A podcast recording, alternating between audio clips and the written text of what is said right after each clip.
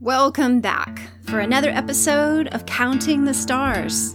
I'm Mary Gillum, and I'm here for morning coffee with my husband Malone Gillum, where we ponder and discuss the big questions of life. Who are we? Why are we the way we are? What is truth and what is fiction?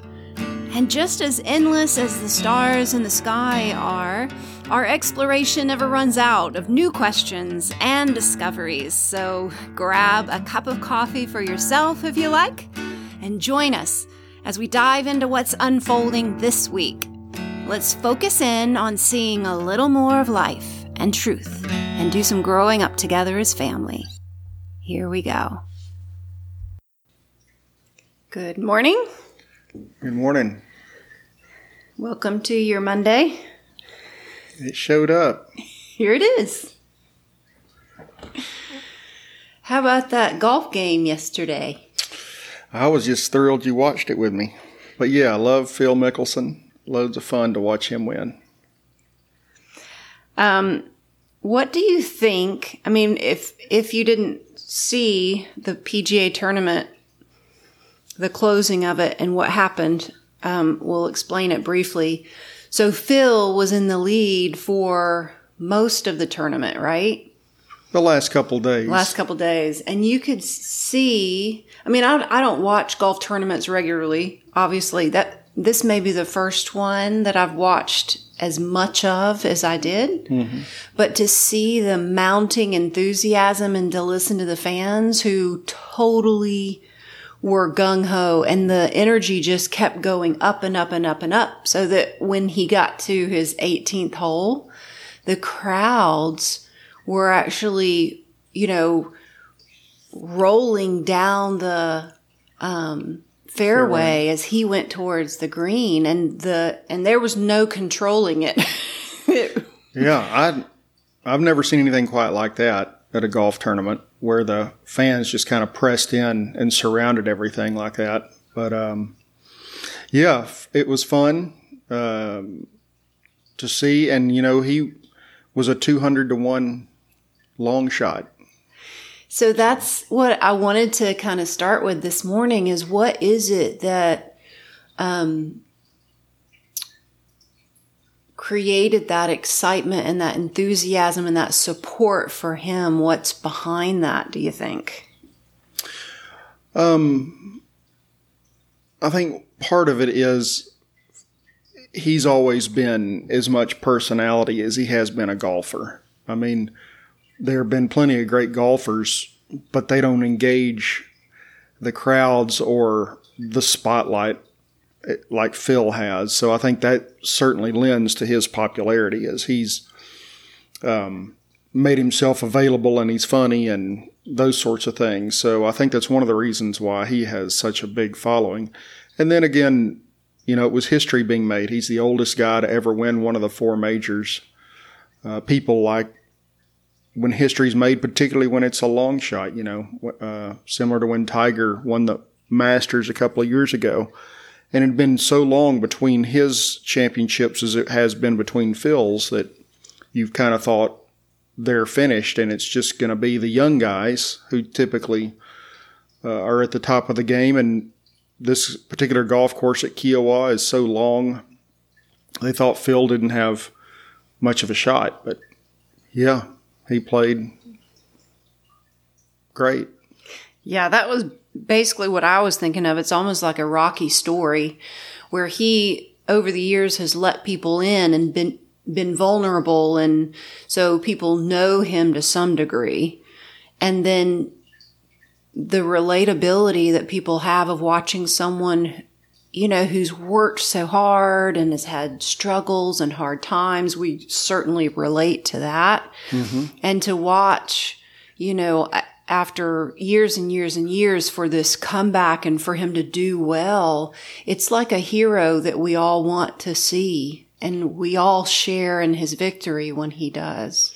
Yeah, that's a great point uh, because he's been in this situation before and blown it on the last day. Yeah. Uh, just like, you know, we have. Right. crumbled under the pressure and it we didn't perform or uh, respond in the best sorts of ways so you can take this totally out of athletics and it can be any sort of thing. You know, uh, how did, in a tense situation, how did you respond? Mm. And it may have been a terrible response. Um, so yeah, we can all relate to to that sort of thing, no doubt about it. Right, right. We love a good win, which is a um, a good segue into uh, another area that I wanted to chat about. I've seen a couple of headlines in the wellness world, the fitness world, and of course that's kind of where I where I work and have been in all my life, but with the new mandates by or the kind of letting go of mandates by the CDC saying that if you're vaccinated you can be inside and and the impact that has for gyms and yoga studios is pretty large. So there are headlines out there or people's comments in particular. Uh, one that was pretty funny said, uh, Thanks a lot, CDC. You could have given me some warning. I look like hell. and now I'm thrown back in there. But underneath that comment that's funny is something that, that has always been there. And it's this, this, uh, externally based focus on image that comes into the wellness world, the fitness world, and can easily put us on a slippery slope of trying to look a certain way in order to feel good about ourselves. Yeah, of course, you know way more about this than I do. Um, and I think you would agree with this. It's not simply external, although it is. There has to be internal uh, insecurity and shame to comply because there are plenty of people who there's this external expectation and they just give the one fingered salute to that. They don't care right? So internally they're fine with how they are. Right. So it has to kind of work in cooperation that there's this you know, yeah this external press of this is what uh, not only the ideal is but really what everybody kind of should look like. Um, and because we humans tend to be insecure and want to be part of the in crowd, as Bryan Ferry sings about, um, we allow that to uh, shame us into, you know, whatever we do, fad diets, exercise, not that we shouldn't pay attention to those things, but the motivations, and I'm guilty of this, are simply because I, I don't want to be thought of in a bad light when someone looks at me, you know? Yeah. Yeah, it's hard when you have commercials and slogans and um, marketing designs that are about make those changes that you know you need to make, make them really fast and painlessly. And that's usually just not the case. Mm-hmm. You know, and that whole. I've never found it to be the case. I haven't found one yet. and so, you know, how many of those programs out there are balanced and structured in a way that are realistic and almost like the Phil Mickelson journey. It is slow and it's a struggle in places. Um, and it's more of a marathon than a sprint, but that's the way you get, you know, to, um, places of health and wellness in a way that you can sustain. Yeah, I guess what I'm thinking of is, uh, to me, there's also a danger in that, though.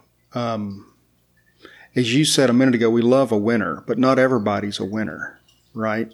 So even with Phil, you know, and the things that he struggled with, we one of the things we love about him is that he won. Um, we wouldn't think about him much if he had choked yesterday and didn't win. Other, we'd be a little sad for him, but that'd be it. When it comes to diet and you know, physical image, not everybody's going to win. Well, that's the key. The first step has to be defining what your winning is. Yeah.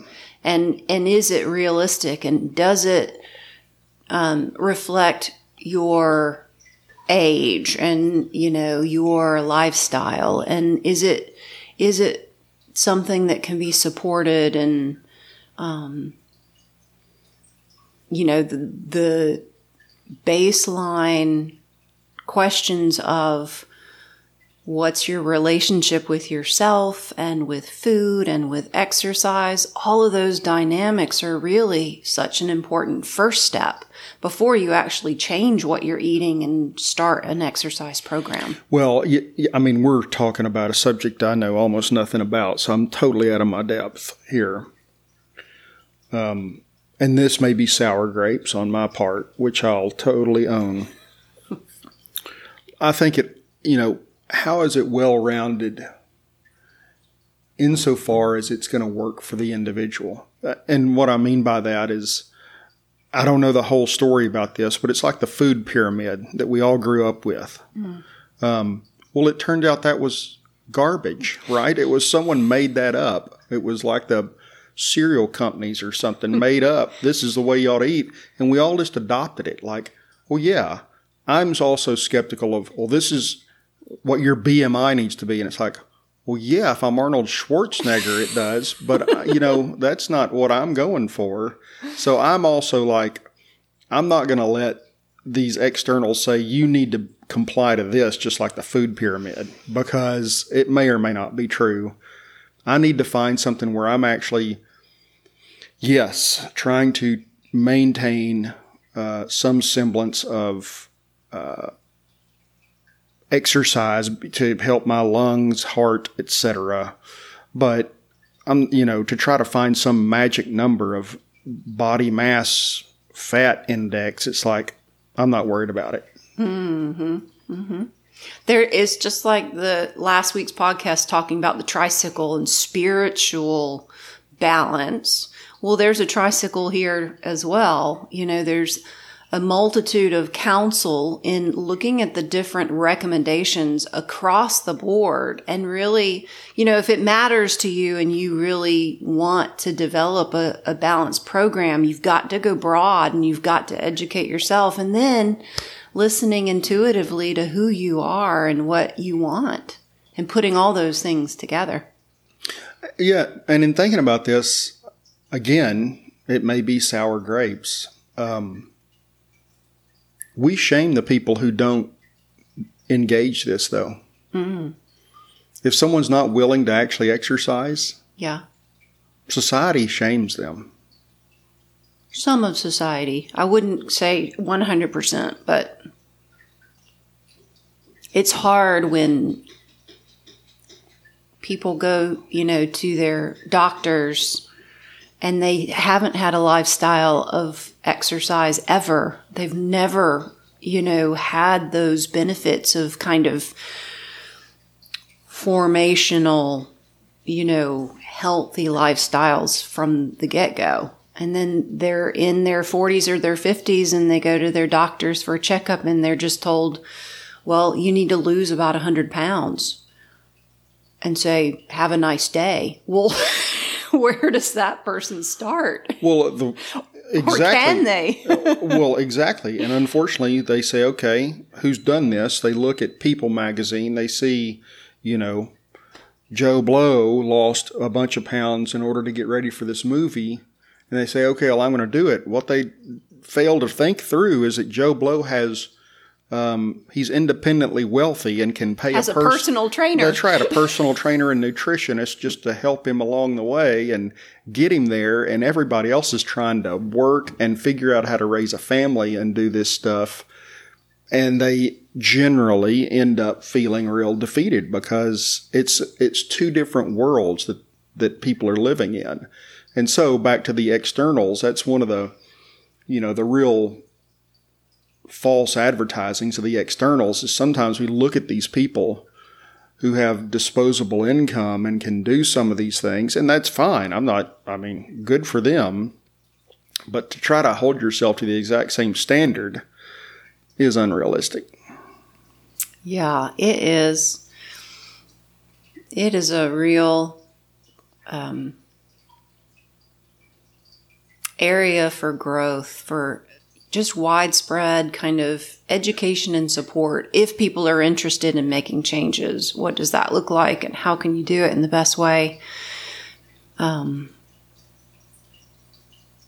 and it and it requires, you know, area, all kinds of areas in your life, not just diet or not just exercise, but real kind of some understanding and support and and um, financially to make those adjustments. I mean, you can learn how to adjust your diet without breaking the bank if you know how. Right. You know, there was a, a commercial. one of these one of these crazy marketing maneuvers by a vitamin company and you've got a lady running down the street and she's going for her morning job jog and she looks great she feels great and she passes her neighbor who's just kind of slithering out her front door to reach for her newspaper with her cigarette in one hand and her coffee and she's disheveled and she's overweight and she feels horrible and her neighbor who's jogging waves at her and says, Hey, you don't look like you're feeling so good.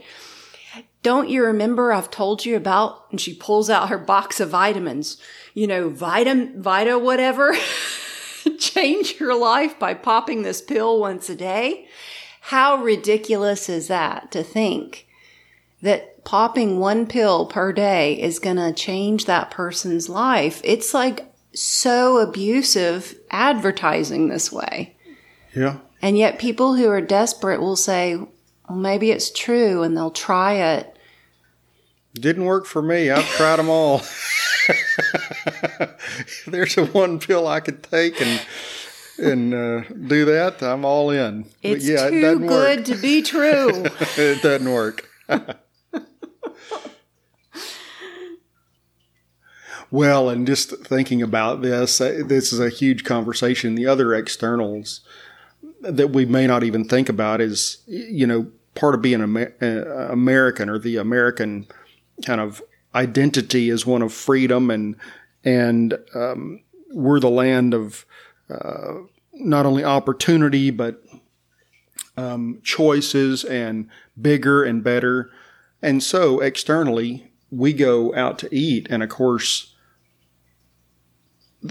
when they give us our portions, typically most restaurants, you get a ton of food and we eat it, right? We eat it all. So the external at, at eating out or whatever is you're getting a heck of a good bargain. There's a lot of great food, you know, nail this entire chicken fried steak and uh, mashed potatoes and etc. And, and then you try to exercise. It's like, there's no way to balance the scales.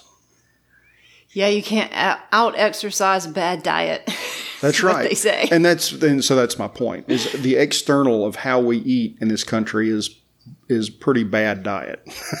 and I look, I'm guilty, and I uh, big time. But that's just kind of the culture we live in. Is you're an American, you know, you deserve it. This is a land of plenty, right? No. You don't have ah. to scrape. Which goes back to kind of those internal settings of what's your relationship with food and rewards and how have you how have you been trained to live when you're stressed or tired or um, depressed? What do you go to? Those are all like we're back to counting the stars. What what what are your um, your memes and and how have you been living your life and just dealing with those. It takes some digging down a little deep. Mm-hmm. That malted ice cream by that one company i sure like to pick that one though. What tillamook? Tillamook man. They have malted moo ice cream. Now that stuff is excellent so our taste buds get trained to tell us if something is either good or bad. And that training can be harmful. it can be retrained to Oh, where man, it I can be retrained. How did this podcast go off the rails? I, I this want might some- be our last episode. It's time people. for some French toast and sausage. I've what- offended my partner in crime. it's all going to be okay. oh, it's and it's you know, it's all about balance. Goodness gracious, there is no script for life. We're just making it the best we can. That's exactly right. So, Phil, proud of you. Enjoy. Eat some Tillamook today. That's right. Y'all have a great week. Thanks for sharing your time with us today. We hope you feel encouraged and included in all of these discussions. Above all, we really want you to know that you matter and we're all really just one big family. So until next week, keep noticing your stars, enjoy your freedom to explore life, and just take it one step at a time. Peace.